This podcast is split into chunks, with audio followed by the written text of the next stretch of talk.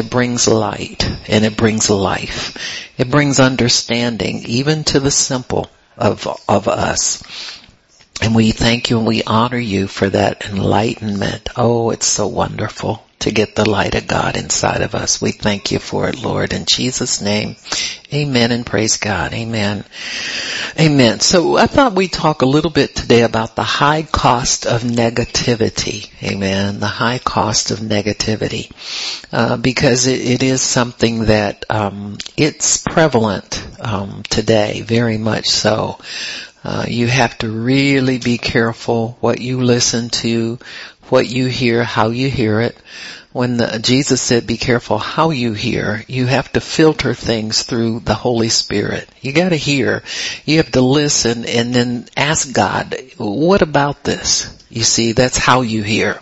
You can't just hear with carnal ears because the enemy is always there with something to tantalize our ears, you know, and especially if your ears are itching to hear something, we're all human.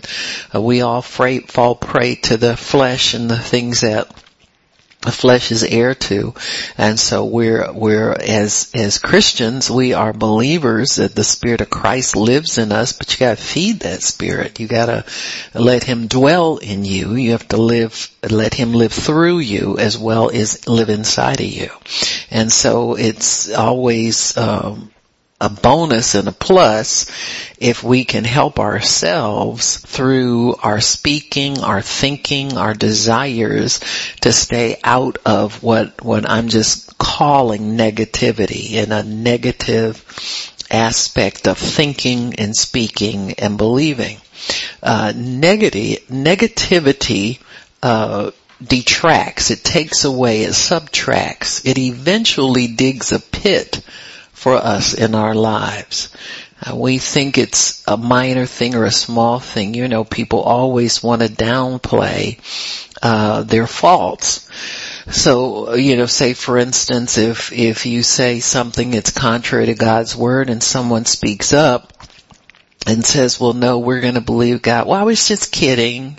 You understand what I'm saying? We always want to defend our negative speaking and behavior when really that person is doing you a favor in helping you to understand you don't want to keep digging a hole for yourself in this area of your life. I mean, how deep do you want it to go before you decide you're going to reverse this? And listen, all negativity can be reversed. If that weren't true, we wouldn't be saved.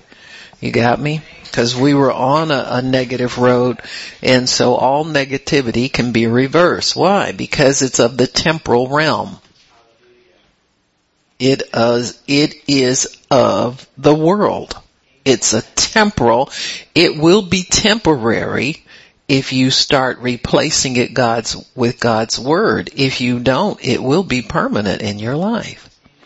So it's up to you to recognize it and start to build a more positive outlook inside of you, start to build a more um, uh, encouraging, hopeful um, presence, all of that. It, this is our responsibility now that we have God.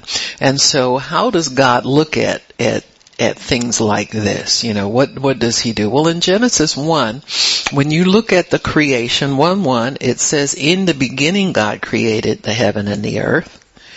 And the earth was at without form and void. Now he didn't create it that way. How do we know that? Because he corrected it. Amen. It was without form and void and darkness was upon the face of the deep and the Spirit of God moved upon that. He moved on that. So if God created it with darkness, it would be darkness even still. Because He's holy, He doesn't make mistakes. So how did He create the heaven and earth in one verse and the next verse it's all messed up or it's something He didn't want? Well, it looks like something happened in between. And what we believe happened in, in between was Satan fell to the earth and he brought darkness with them. He brought the void with him. He brought negativity with him. You got me? So when that happened, then God says, oh, let me fix this. So his let there be is the fix. Okay? It's the fixer.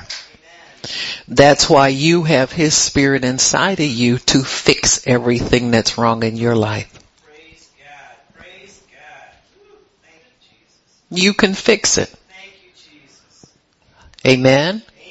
You can fix it. Thank you, Jesus. And if you don't believe anything else, you must believe that.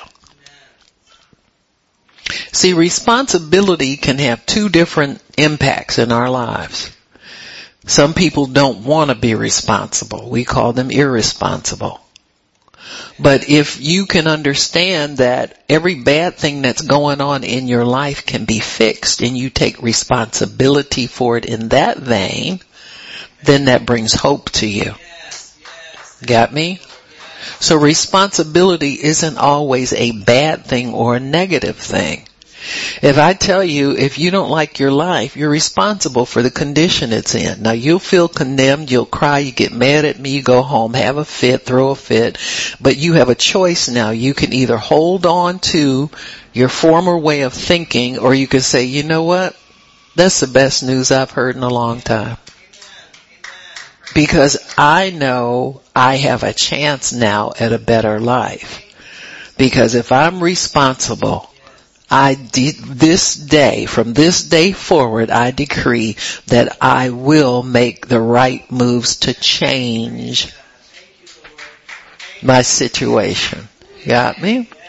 And just believe that God will help you do that. If it's something that's contrary to God's word, of course He's going to help you change it. Amen? He will help you change these things. But you got to take responsibility for them. See, there's no such thing as victim people because if it's in your life and you haven't removed it yet, you're still responsible for it. You see? And so we have to understand that God has given us authority, given us dominion and control over our lives. Isn't that what he said? Let we, let us make man in our own image, in the image of God created he them male and female. Amen. And we're made in God's image. So we have the ability to believe, to speak, to think, and to change things. And that's how you do it. You do it with your believing. You do it with your speaking. If you say you believe and you don't speak, you're lying to yourself. Because you're saying something. You're believing in something more than you're believing in God's Word. Amen? And so we have to take up the responsibility in a good way so that we can um, do the things that, that will, will create a good life for us, that will establish goodness in our lives, and that will look to keep reestablishing goodness in our lives. Negativity says it won't happen. God says, let there be. Amen. So when you speak God's word, God's word will allow it to happen instead of thinking it won't. Amen. Uh, that it won't happen comes from darkness. It comes from the curse. Amen. Satan is in charge. He's the prince of darkness. Because so all the negative words, all the dark words, all the words of doubt, all the words that challenge God's word come from him. Negativity actually is part of the Old Testament law. That's why we pick it up so easily. Amen? The Old Testament law, the Ten Commandments say don't do this, don't do that, don't, don't, negative, negative, negative. It never tells you what to do. Now why was it written that way? What do you think? Huh? Think about it. The Old Testament told men what not to do. Because if it hadn't, they would have done it.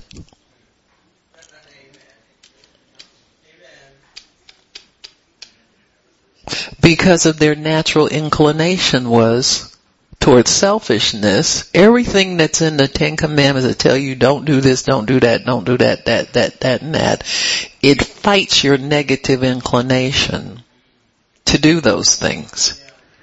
It was natural for people to steal. if they wanted things. It was natural for them to lie if they wanted to. It was natural to them to lie on each other if they needed to. And so God would say, no, I don't want you doing these things. Even though they continually did them and had no power not to do them, at least now they understood right from wrong. So the negative things really come to teach us right from wrong. It's why uh, good parents will be consistent in their teaching of their children, even though the kids get sick of hearing, don't do this, don't do that, don't do that, don't do that.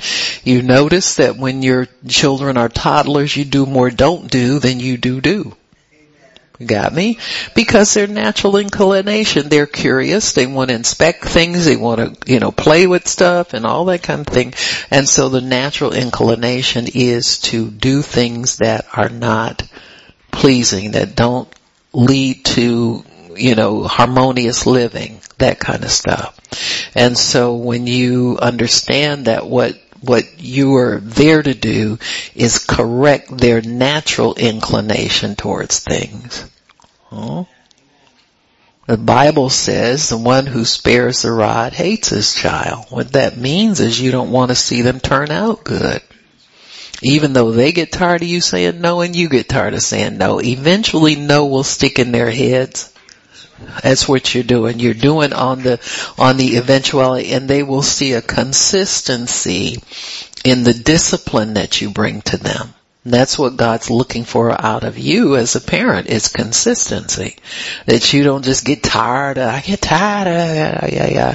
And so, uh, you know, yeah, cause you, you are built the same way they are. You wear out easily because you don't understand what you're doing is right. You know, a lot of times people, you see people that do certain things, they do them out of habit. My parents did this and I, I, I'm doing it. Or my parents did this to me and I didn't like it, so I'm not going to do it to my children.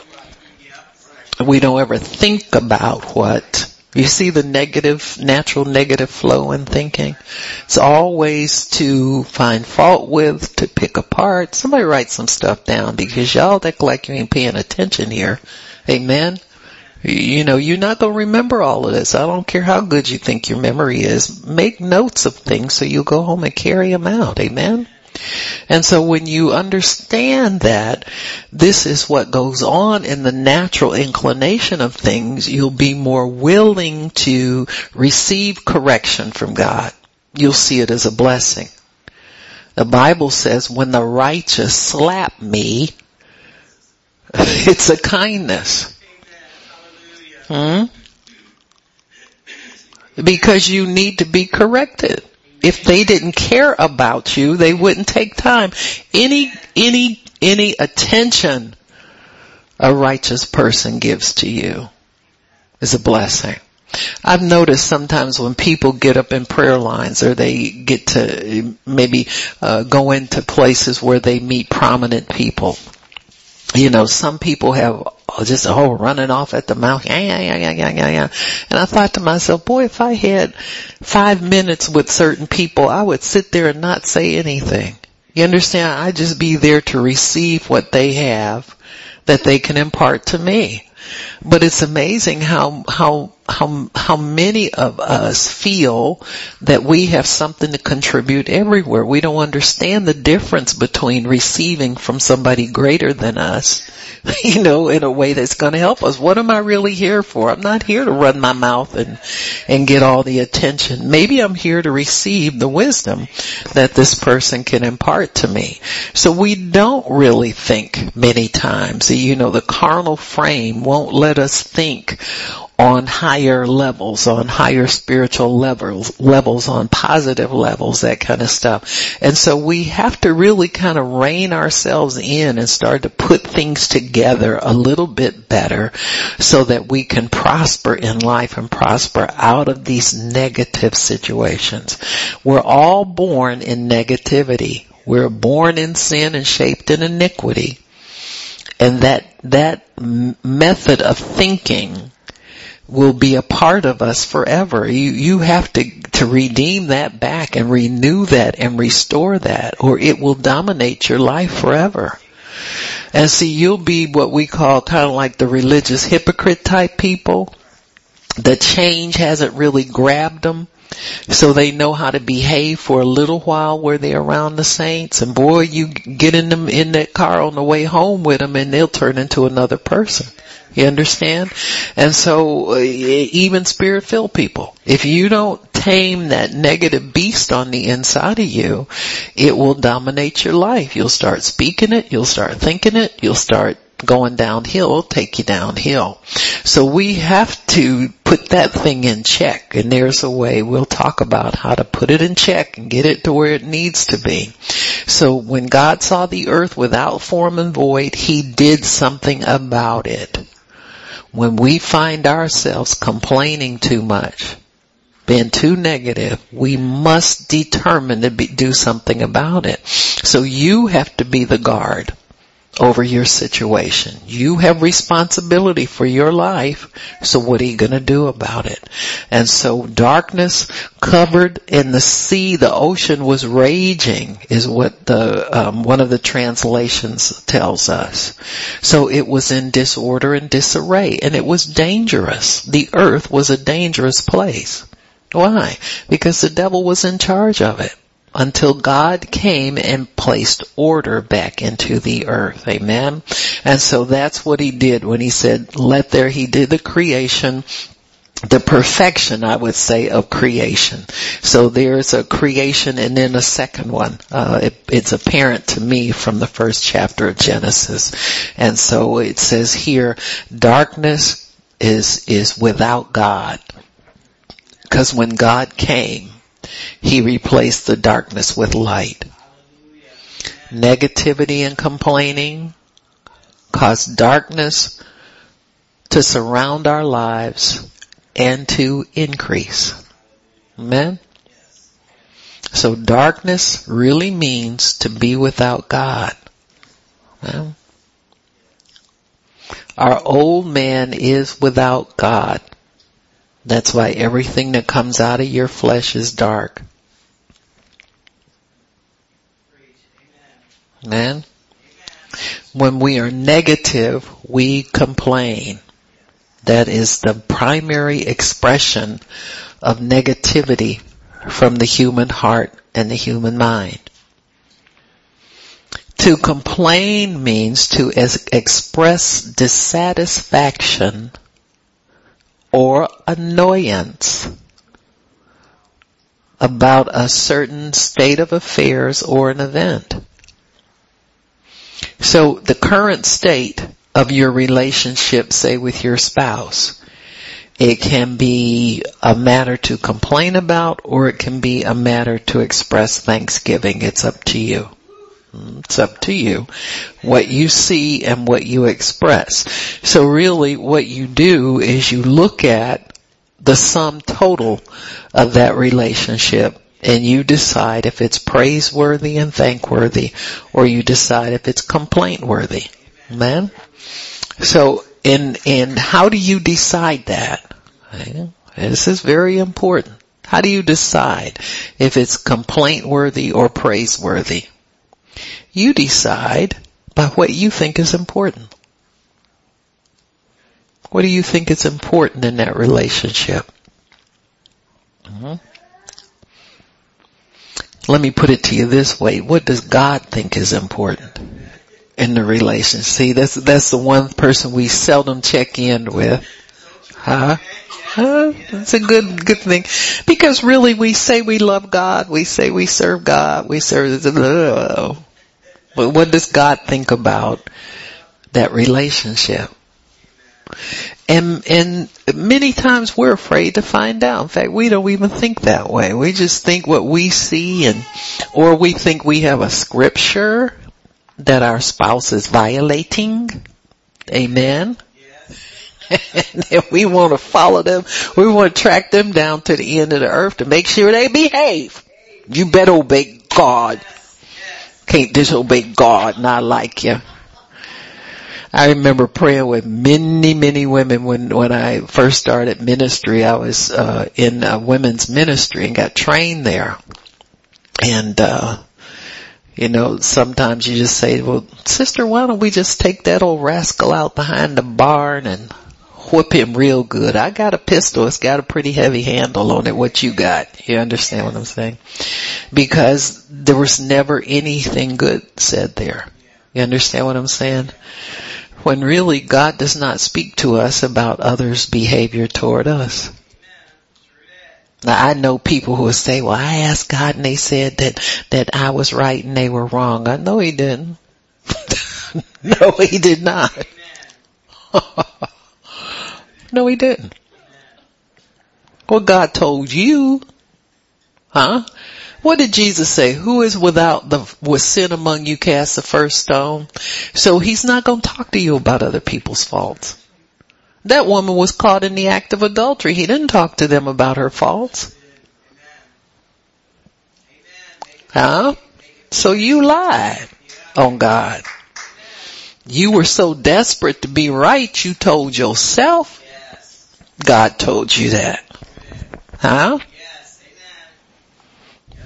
God will tell you to do one thing and that is to forgive that person and love them. Should do an act of kindness Love them so you can repair the relationship. He ain't thinking about right and wrong. That was dealt with at the cross. See, at the cross, everybody was wrong. And when if you stayed around till Sunday, you were right. Write that down.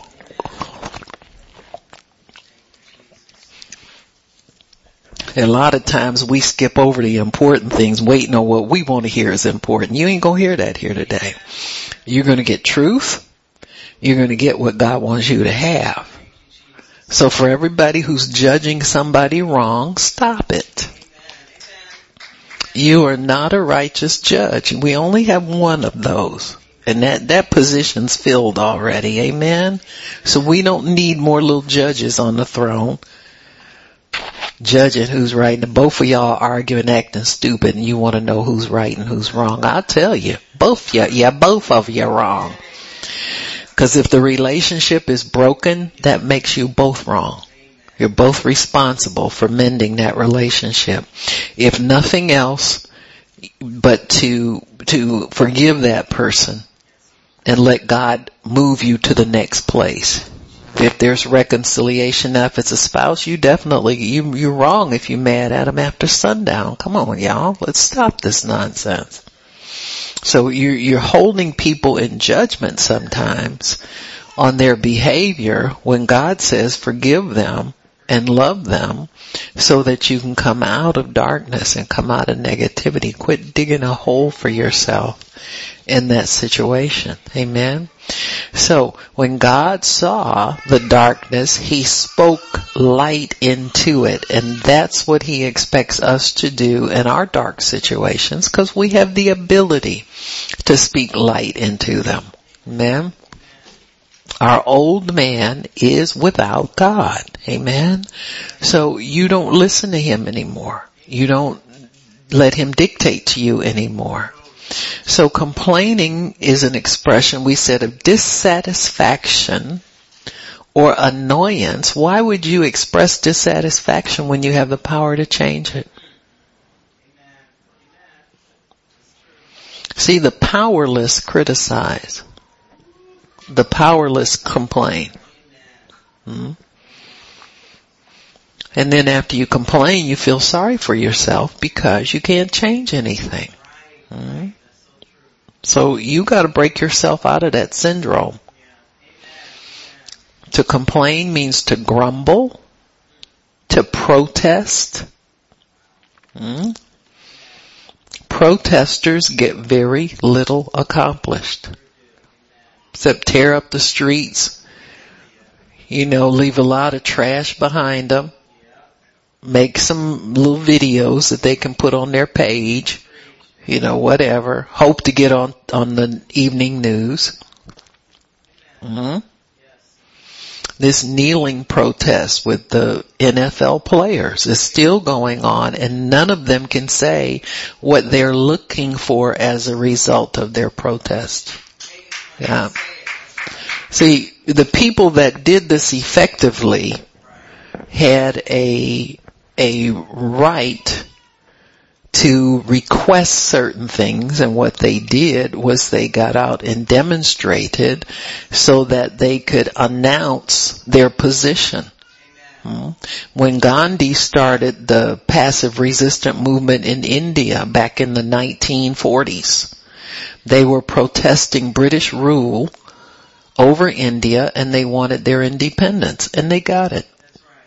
They get, garnered enough attention and support and they listed all of the things that they thought Britain was violating as far as not allowing them to have self-government, etc., etc., and that was eventually granted to them. The same thing with the civil rights movement that was led, led by Christians in this nation. We were able to sit down with the president uh, and write out of the Civil Rights Act that forbid people to discriminate on the basis of color, natural, natural origin. There was something there that we wanted as a result of the protest. When you continue to draw attention to yourself and you're unwilling to give the people you feel who are in power an agenda to follow, you're not doing any good. You're digging a hole for yourself so little by little we've seen fewer and fewer people taking a knee. We're seeing fewer and fewer because what happens is they, they dissolve into some kind of darkness. It's like I'm here by myself. I'm still sticking with the protest. Well, everybody else has left you. You got me? Uh, we, they've already given some money for whatever they feel they want to have the money for, that there's been a settlement and we still got people protesting because that's the nature of some people. To just be negative, to be complaining, to not ever be satisfied. So there's always going to be somebody out on a picket line somewhere because that's the way people are. Amen. Negative people never want a solution. They just want to be who they are. And that is complainers.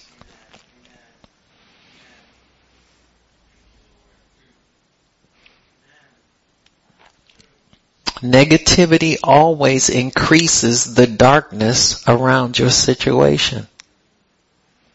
So if you feel like you're in prison, you continue to be negative and that puts another bar there. That puts a double padlock on the, on the prison cell.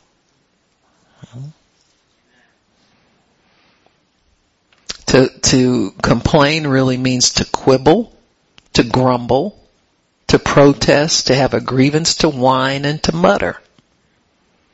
So really, the complainer is more or less reinforcing the negativity within himself. See, if you mutter, if you have a complaint, if you feel it's legitimate, you'll go to somebody in authority to see if it can get resolved. Chronic complainers don't want a resolution. They just want to complain. It, it's part of them. It's, they feel they have a right to express negative things. Well, that's true, but do you really think it's good for you? Do you really? It's like I'll see some, some people just say anything in front of their teenage children and I'm thinking, why aren't you more discreet with your words? Especially when it comes to challenging authority.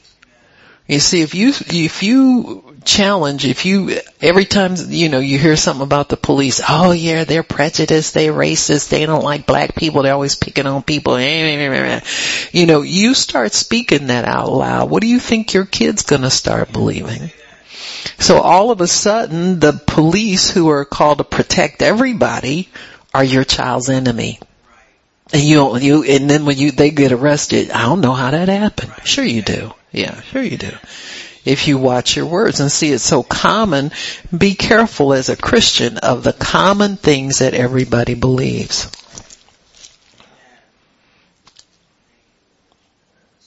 Just don't, don't just pick that up and never challenge it.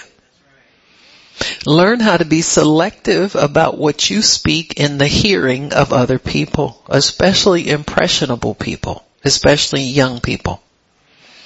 People say things, well, you know, he's, he's been in prison all his life and, uh, you know, his parents will say, I don't know how that happened. We didn't raise him. You didn't raise him. Not really. You didn't have anything in mind. probably didn't have his welfare in mind. You probably didn't have in mind what you were saying and didn't really know how to raise a better child. You got me? And so that happens very, very often. It just perpetuates itself. Why? Because negativity is so easy to pick up. It's hard to resist. It's hard to resist. You need to re- keep in mind that your heart expresses your desire. What's in your heart is what comes out of your mouth. When light or enlightenment or knowledge comes in, it's fought by the darkness. You try it sometime. You go into a hospital room and everybody's wanting to pronounce somebody dead and God tells you to speak up and say, well, let's pray for them and see if everybody don't turn on you. Amen. So light will always fight darkness. Now if you say, say if you're in a bad mood and you don't want to go somewhere, something like that, and your spouse comes up to you and says, well let's go here. No, I don't want to go and you get faint and get on the bed and, you know, wiggle around for about an hour. Yeah, okay, we got the point, alright, you don't want to go. But, but it's, it's fought. When, when people want to be, uh, in that mood, so to speak, they'll stay there because they feel they have a right to be there. Okay? And so it's, it's costly. This, this is costly. It costs you something because you don't go forward. You don't make any progress. You just stay where you are. Then all of a sudden you get to church, you want to be healed. you know what I'm saying? Yeah. It's just the truth. You know. Darkness still covers the earth. You need to know that. It's easier to grab onto darkness. Light, you have to fight for. You have to fight for light. Amen. Hosea 4 6 says, my people are destroyed or perish for lack of knowledge. So light and knowledge are the same thing. Light and knowledge are the same thing. A lot of times people are in darkness because of ignorance. They, they just don't know. They have not been taught. Now think about it. If, if you think about the prevalence of darkness everywhere, and then you think about all the information that's dispersed 24-7 online, on TV, on radio, everywhere. And you think to yourself, you know what, all of this is coming from the devil's kingdom. But yet we listen, we try to sort through it and find something good. We'll, you know, say for instance nutritional information. When I was growing up, you had uh, seven basic food groups. You know what I'm saying? You, and you, you selected and, and it was pretty well established that if you ate that way, you stayed pretty healthy. Now we've got nutrition experts. Where do they come from? They just, you don't have to prove you know anything. You just get on there and start talking stuff. You've got a diet to fit anybody's fancy. You know, you can find something that, that you like about anything and they, they all say you'll lose weight if you stick with this one's better because if you stick with this you'll get this and oh no, it's not about weight loss, it's about, uh, your, your health. Now we're all health conscious and of course you gotta buy something to make yourself healthy according to what they think and it's all coming from darkness. That's why people don't have to prove that they know anything about nutrition or fitness to be a fit person, a personal trainer, any of that. They don't have to prove anything. Not have to anyhow. Just, just get out there and start talking stuff. And so as believers, we have to kind of sort through this and be careful how we hear and not start picking this nonsense up and start living out of it because it starts digging a bigger hole for us now I'm not saying none of this stuff helps you, but you better pray. You better get some light in on the subject. so people are are um, destroyed for lack of knowledge, and when I say knowledge, I mean knowledge that comes from God, the the good stuff, the light that comes and shines in on you. All of that, you're destroyed because you don't know certain things. You know, you'll see people that carry on habits that they've had for generations and they don't make sense. You look at them and they don't make sense.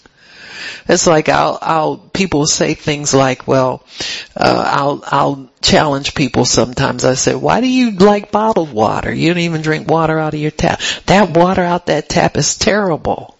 And I said, you mean the water that you cook your food with and you wash your clothes with and you wash your dishes with and you make ice cubes with and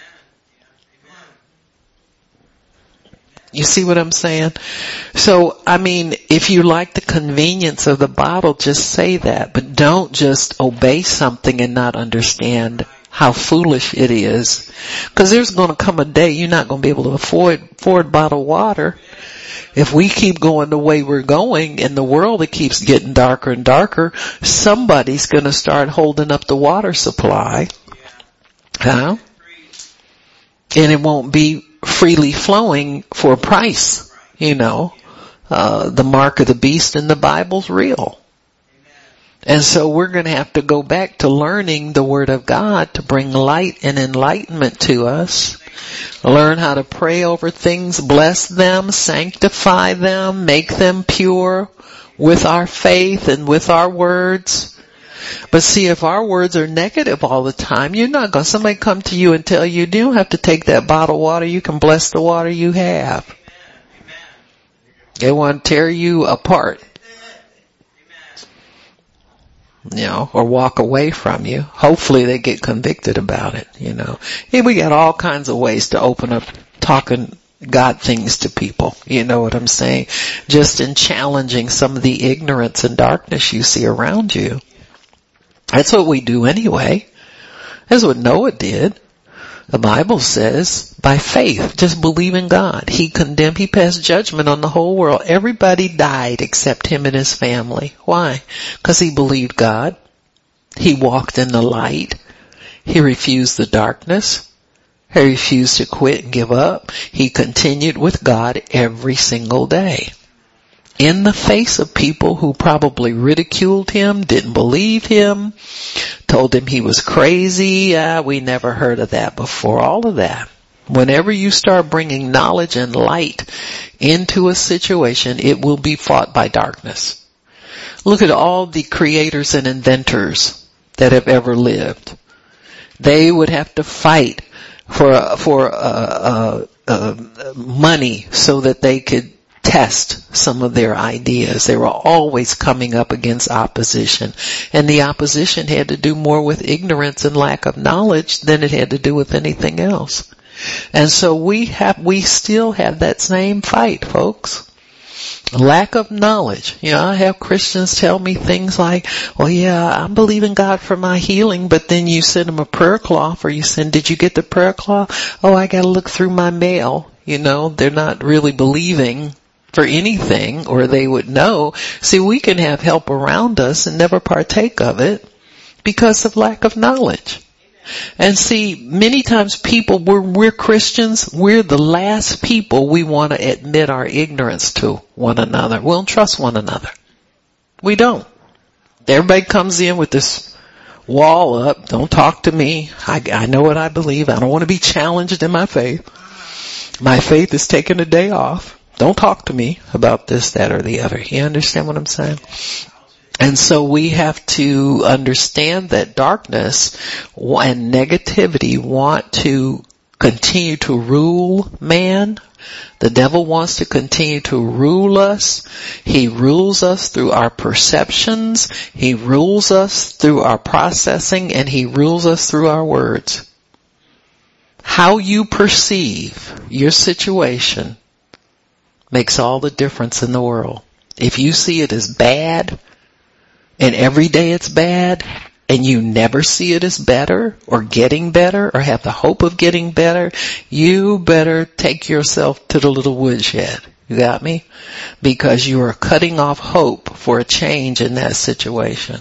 It will never change until you change your knowledge about it and change the way you believe about it. You change your knowledge about it by finding scripture that provide a remedy. Amen? So you provide the fix for every situation. Got me? You do. You have total control over your life. Don't let it go down the tubes because you don't want to challenge yourself and tell yourself, you know what, I've been wrong all this time. See, what happens after you walk with God, we're new Christians, we don't mind being wrong. But when you walk with God for a few years, we start to dislike it and we get defensive about it. Why? Because we think we know everything. But when really just getting, scratching the surface, you know, on the knowledge. God will show you every single time you don't know Jack. You understand what I'm saying? You better start keep, start paying attention and you better start digging yourself out of that negative hole because it's only gonna get deeper if we don't challenge it. So, lack of knowledge is really a form of darkness. Lack of knowledge is what causes darkness. Hmm? When you gain knowledge, you need to seek understanding. Now I remember being a, a newer Christian and I would say things to older Christians and they say, well, you know, God's gonna fix that because the word said, and I'd say, I know, I know, I know, but I wasn't applying it. So I had knowledge but no understanding. See, I knew the scripture. That's, that's, that's what I can tell you. I'd read the scripture enough. It was very familiar to it, even recognized, memorized some of them, but I didn't have understanding of how to apply that scripture to my life to correct what was going on. So you can have the answer, but not be able to make it work.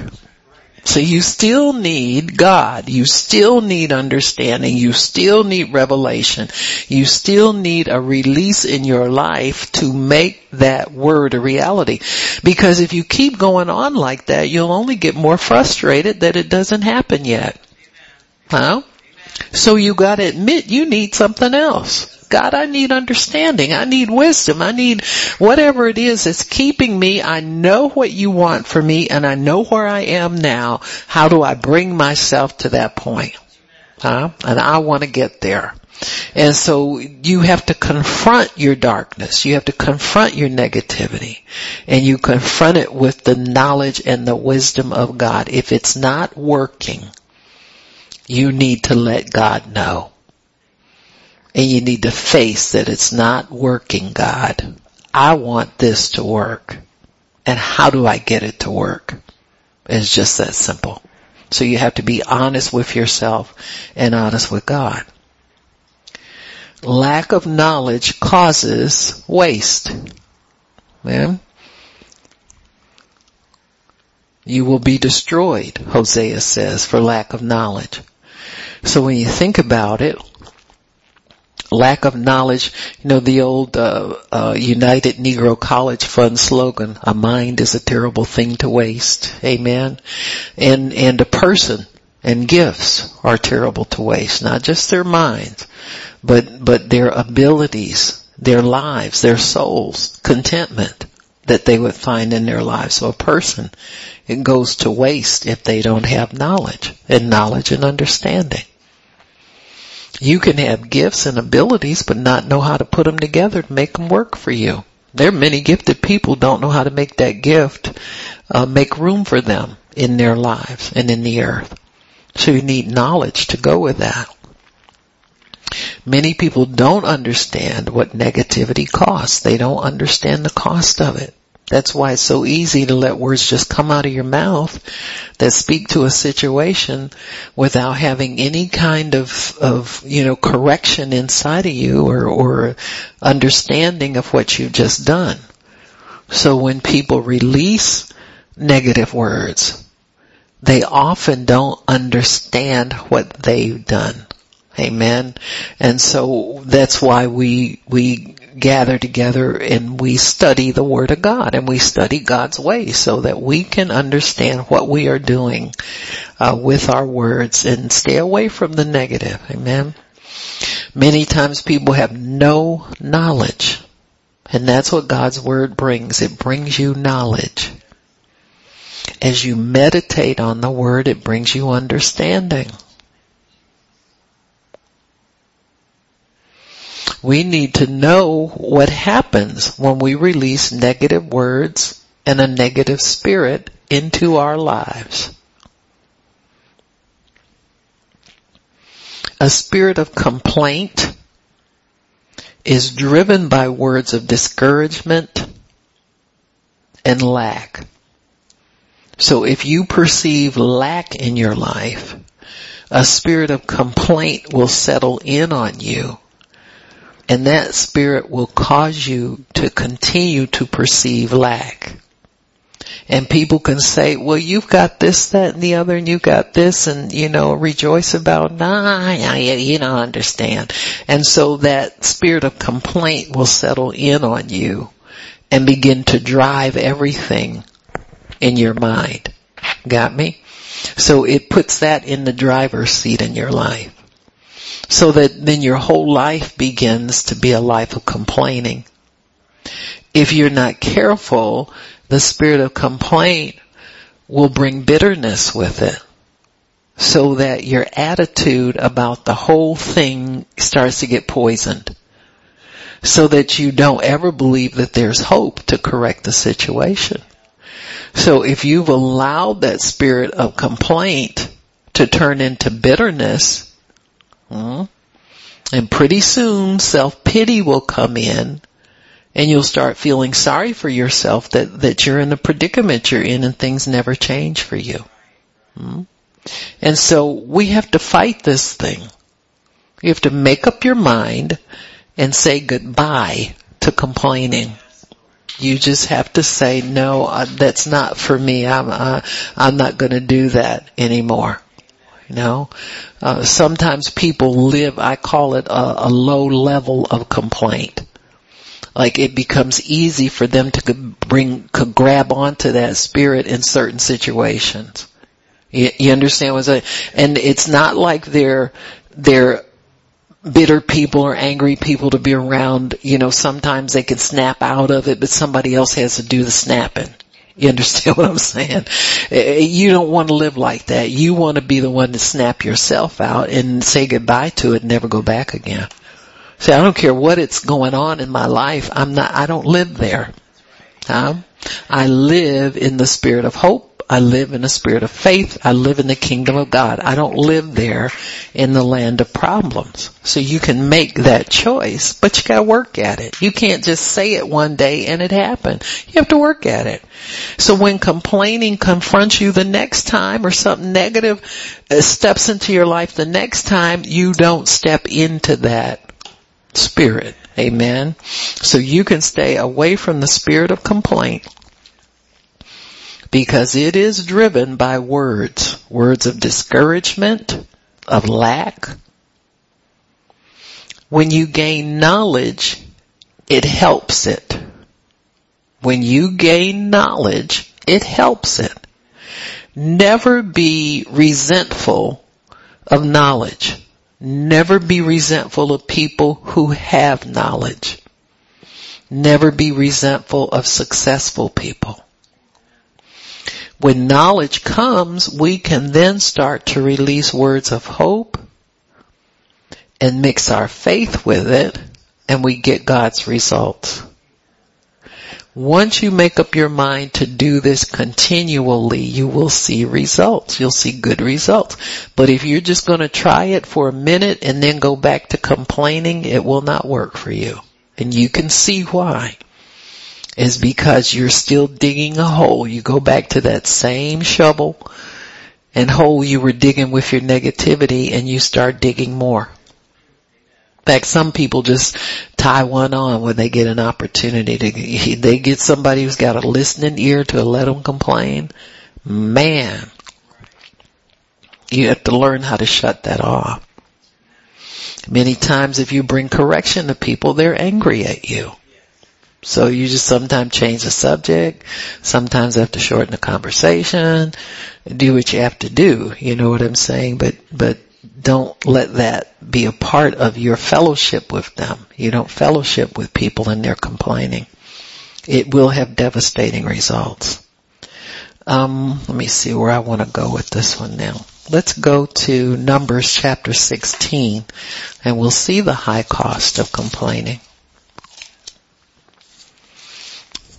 Complaining comes from a seed that's planted on the inside of our thoughts and it is able to penetrate our hearts.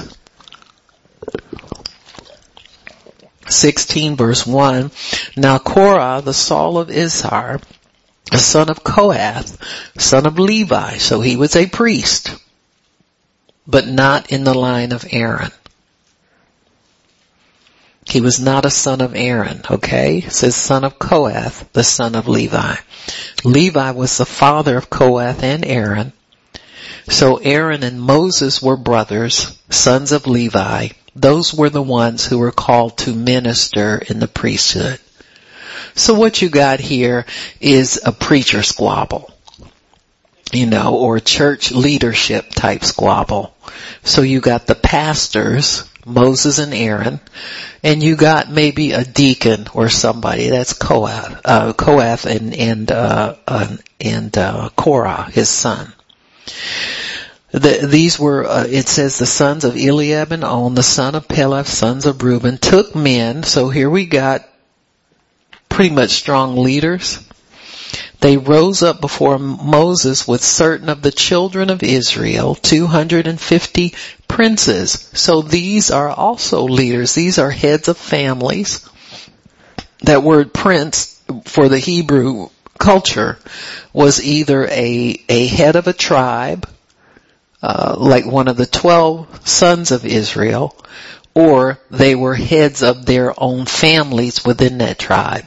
So they were referred to as princes. They were responsible for a number of people. So these 50 princes also had people under them speaking for these people. Princes of the assembly, famous in the congregation and men of renown. So these were the most favored of people. See, this is a situation where somebody may be in line for authority, but they can't wait. See, this is the, we got a lot of people like that run around the body of Christ. They're apostles every other day. They're prophets every other day. They're sent to here every other day. They're sent to there every other day. They can't, the Bible says those who are called to the ministry wait on their ministering or wait on your anointing to minister. But they don't. They jump out like these do. They gathered themselves together against Moses. So here's the negativity when you're against something and not for something. That's always a tip off that God is not with you. You hear a lot of complaining about the government, about the church, about this, about that. Those people are not hearing from God. I remember many years ago before I was even in the ministry, I think it was Oral Brother Oral Roberts did something. He was out of money and he made a statement. God told him he was going to take him home if he didn't get that money together. And uh, oh, everybody had an opinion. I was just running my mouth and God said, did I tell you to say that about my servant? And I said, oh, okay. So from that day forward, I had nothing to say about anybody on that level again. You understand what I'm saying? Now there's some people who preach wrong and I'll give you scripture for what they are saying is not correct. But I'm not going to tear them down as a servant of God unless they just really messed up. There's some messed up people out there with, and they are preaching false doctrine. So, you know, them people you need to stay. Some people have enough sense to discern and they'll eat garbage along with regular food. They just don't don't know, you know. So I'm not talking about that. But I'm talking about people who really are committed to the Lord and how to stay away from those things that aren't right. And so it says they gathered themselves together against Moses, against Aaron, and said to them, uh, you taking too much on you, seeing all the congregations holy. In other words, we're all believers. We all got the Holy Spirit. We all pray in tongues. Who put you in charge? Huh? Every one of them. And the Lord is among them. Therefore, lift up your, how, why are you lifting up yourselves above the congregation of the Lord? I mean, who made you a leader? We're all holy. We all got God. We can all hear from God. We all got the Holy Ghost. And Moses heard it and fell upon his face. In other words, he went and prayed to God. And he spoke to Korah and all his company saying, even tomorrow, the Lord will show who are his and who are holy and will cause him to come near unto him. Even whom he hath chosen will he cause to come near to him. Now this is something the rebellious don't know. See, anybody who's been anointed by God has knowledge and understanding that those who are not anointed don't have. That's why it's not good to challenge God's anointed. It's not good to challenge your pastors and your leaders. You understand for who's the smartest and who knows this and I can do this and this. No. Because they have been anointed and appointed by God. You don't touch them. You got me? Don't do harm to people like that. Because God knows how to correct people. If they're wrong, if, if your heart's right and you want to see uh, truth come forth, not just correction, because God will correct them in the secret place and you won't know anything about it. And they'll be straightened out and you'll be out still acting stupid. You, you get me? So this you don't, don't want to do. And he said, this do, take your censers, Korah and all his company, put fire in them, put incense in them before the Lord tomorrow. And it shall be that the man who the Lord does choose, he shall be holy. You take too much upon you, you sons of Levi. In other words, God had already sorted out which sons of Levi were, were responsible for what jobs. And so he had already designated the sons of Aaron to the priesthood and nobody else. And so and Moses said, now putting incense in the censers was probably something they'd never done before. Trust me. They knew nothing about that. So the minute that instruction was given, they probably, what is, what's talking about? Incense? Wait, wait. I don't know nothing about how to do that. How do we do that? See? And he says, Moses said to Korah, Here I pray you, sons of Levi, it seems to you but a small thing that the God of Israel has separated you from the congregation. In other words, you're already been separated out by God to work for Him. Is that not good enough for you?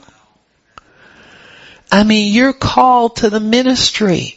All you gotta do is get some training and some understanding until God releases you and right away you want to start a church and start taking people's money. Isn't it enough for you to be set apart, to be called by God already?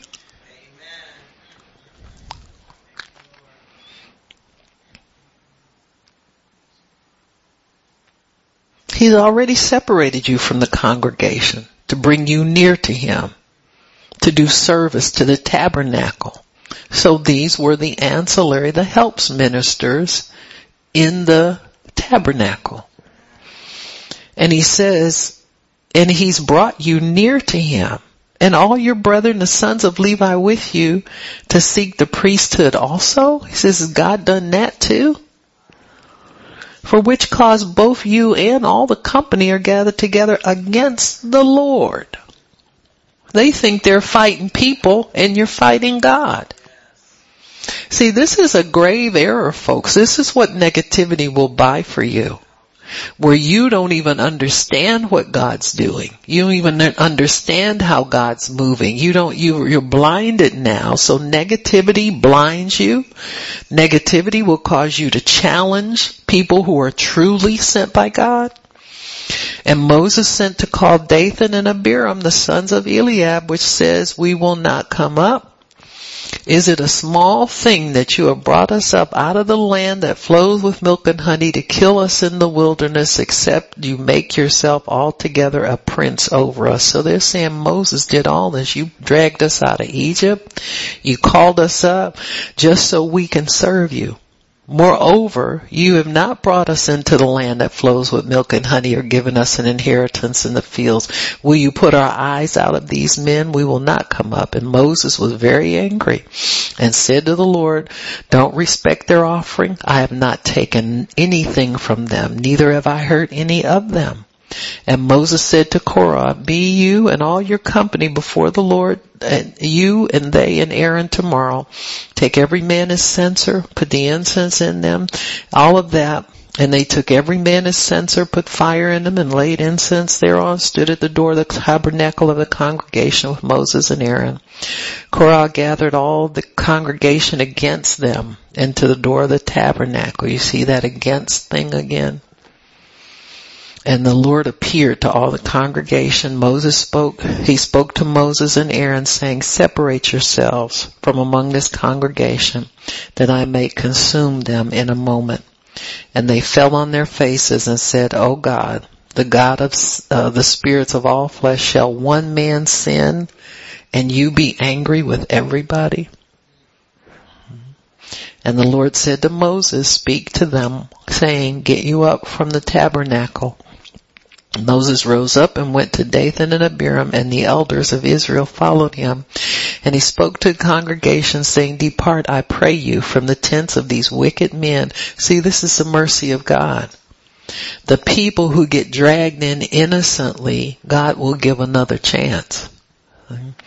You know, there were people, these people who get started in the Christian church and get offshoot cults and go away and start murdering part of the people. You know, oh God told us we're the select people and, you know, we can't take the rest of these weak people up with us because we, you know, we're gonna go enter into the promise or something. You know, all that crazy stuff. God has mercy on people because you'll you'll see some people say, "Well, I used to be with that group." Uh, they had one out here, uh, well, Cleveland in the suburbs of Cleveland. This was been about 20 years, 15 or 20 years ago, where they murdered a whole family and buried them on the property. And there were people in that that uh, community, maybe like 20 or 30 people and they said, well, he started talking some strange stuff and we thought he was really hearing from God. But when he started saying this and that, we knew it was wrong, so we left. See? So there's mercy for people who get innocently involved. I say that because people will look at the Bible and think, well God, He didn't have to kill all those people. He's not a merciful God. He certainly is a merciful God. He will allow people, He's always trying to enlighten people so He can spare their lives. And so He tells them to do, the ones who, who want to depart, let them depart. And He says, from the tents of these wicked men and touch nothing of theirs, lest you be consumed in all their sins. So they got up from the tabernacle on every side and Dathan and Abiram came out and stood in the door of their tents, their wives, their children, their little ones. And Moses said, hereby shall you know that the Lord has sent me to do these works for I have not done them of my own hand. If these men die, the common death of all men, or if they be visited after another visitation of all men, then the Lord has not sent me. But if the Lord make a new thing and the earth open up her mouth and swallow them up with all that it pertains to them and they go down quick into a pit. Negativity digs a pit for you.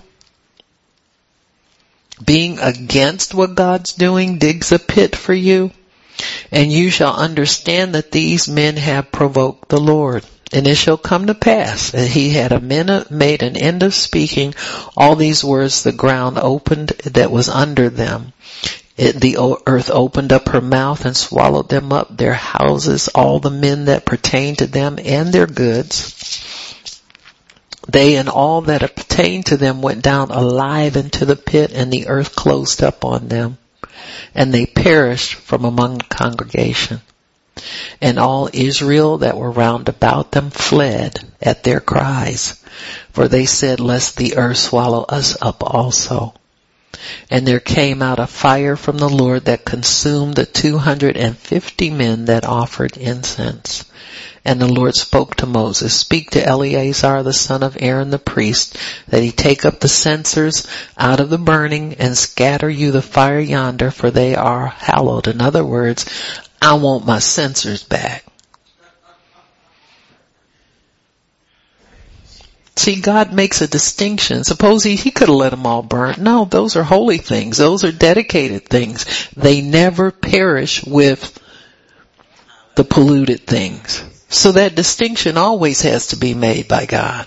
So he shows his judgment and his mercy.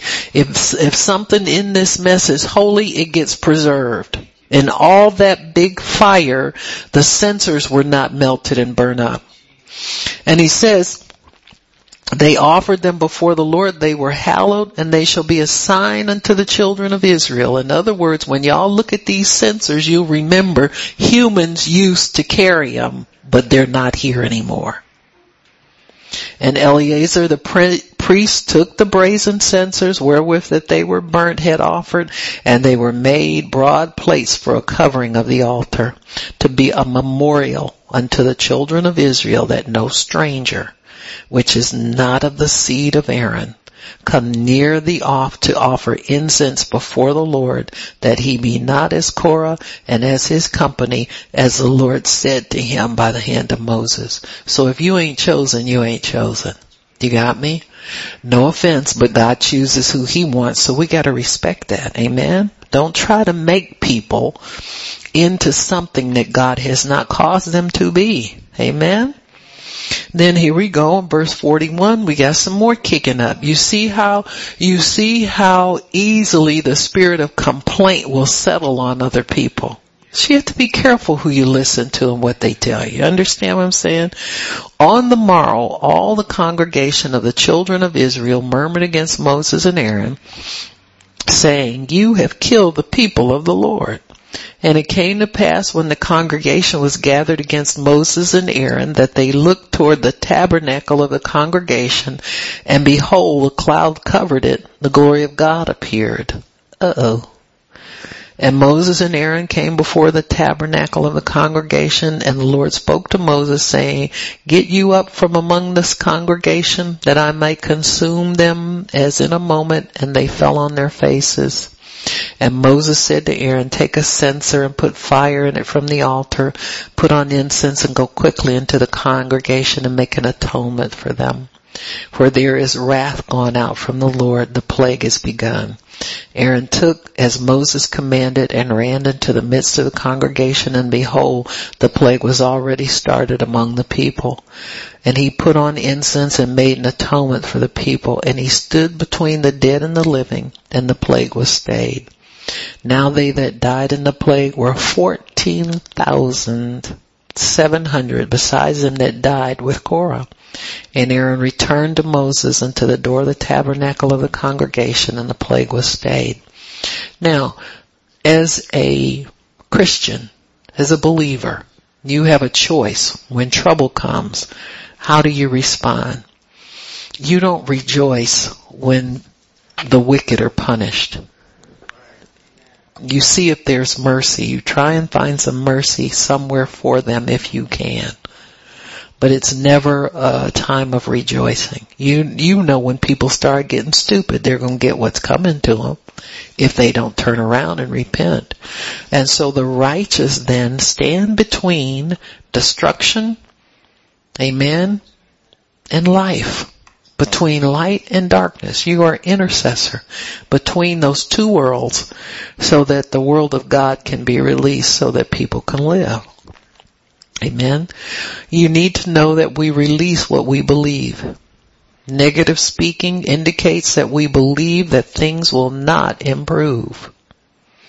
If we don't believe they will improve, they will get worse. You think it can't get worse? It can. You just leave it like that. That is the high cost of negativity.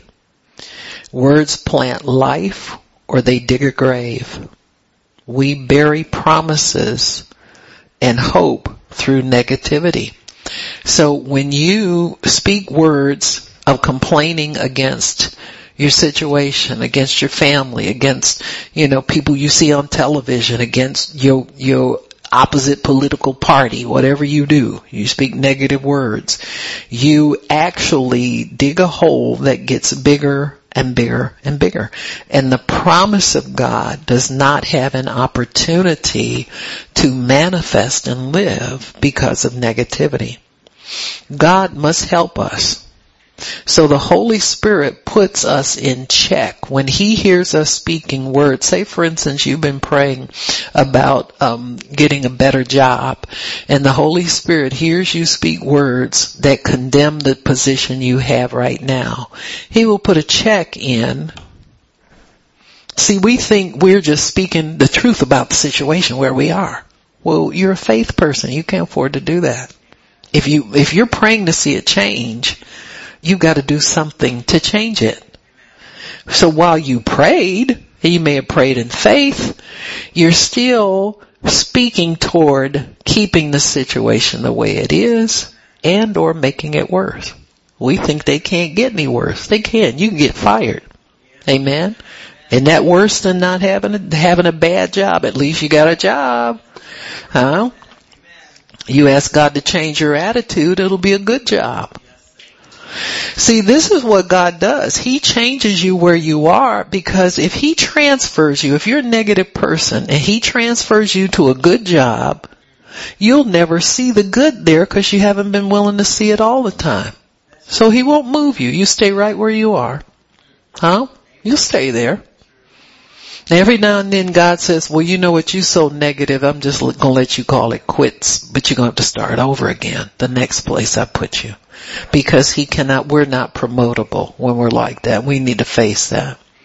You can want better all you want, but until you get better, and you believe better, and you think better, and you act better, it ain't gonna happen. Amen. There's no better to create anything better coming towards you. It can't get to you because of all the negative spirit around you and negative words and negative believing.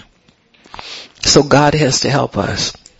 God, the Holy Spirit in us will either sanction us with confirming what we're saying with an inner witness or uh, uh he will speak correction to us by giving us what to say and what to believe and bring the knowledge of God's word to us. But He's not going to force it on us. So He'll tell you once, and if you're crazy enough to keep complaining, you just get stuck with it. He, okay, well He's not interested. You know, you know, you already told the Holy Ghost to shut up. So He'll shut it, He'll politely shut up. Romans 12 is your answer. Romans 12, 1. It says, don't be conformed to this world. Everybody in the world complains about something. Complaining is cheap. Believing God is expensive. He says, present your bodies a living sacrifice. And that means your tongue too. When it says your body, it means your mind, your mouth, your will, your emotions, everything. Let that be a sacrifice. It's to be a sacrifice sometimes for you not to complain. It's to almost kill you not to say something negative. Especially when everybody else is believing it. That's why sometimes it's good to quit clicking like on Facebook and Twitter. Cause you come into agreement with so many crazy things. Huh?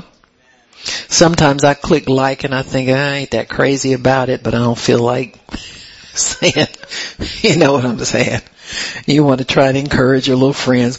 Or, you know, people believe, well, if I don't click like sometimes somebody may not like mine. I won't be liked. Stupid stuff.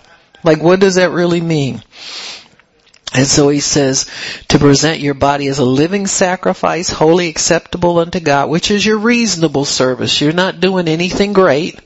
It's just reasonable.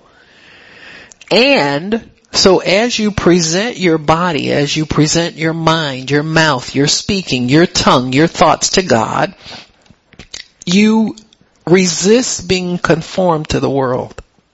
That's your resistance. The Bible says submit to God, resist the devil, he will flee. This is along the same line. Present your body a living sacrifice, holy, acceptable. Make sure God accepts you. You're doing what's acceptable to God. Amen?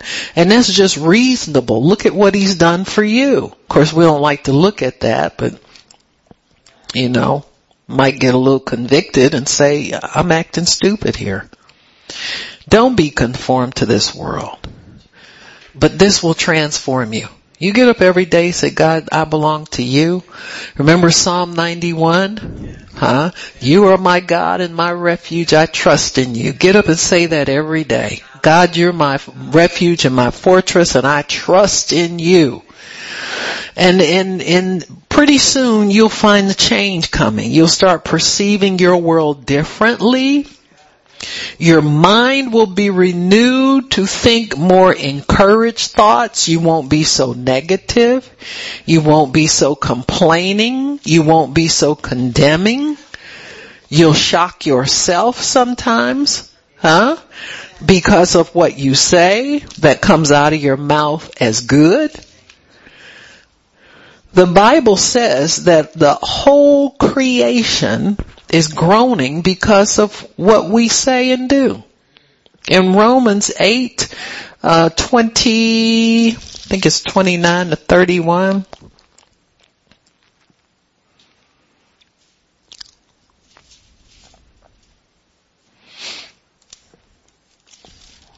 Let's up a little farther.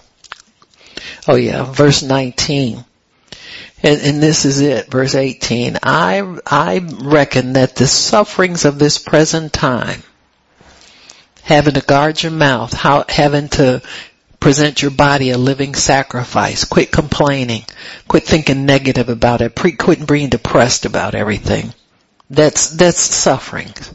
That's as much as we suffer not worthy to be compared with the glory that's revealed in us. When you get that mind corrected and God starts moving on your behalf, you'll look back and say, I can't believe I fought God all this time about my stinking words for nothing. I could have been living in this glorious realm the whole time. He says, not worthy to be compared with the glory that will be revealed in us. He said, for the earnest expectation of the creature waits for the man. So everything that in creation it says is groaning, waiting for us to sh- straighten up and quit complaining about everything. Straighten up and start manifesting the glory of God by getting our minds renewed by quit thinking about what we want all the time and start thinking about if I do what God says to do and live the way He tells me to live, He'll take care of all these negative complaints I have. God will promise us something and you know we'll get in there and start getting negative because we say it's taking too long. Where's my stuff, God? And we didn't even know we had stuff coming until He told us. That's why sometimes we don't get a whole lot of information.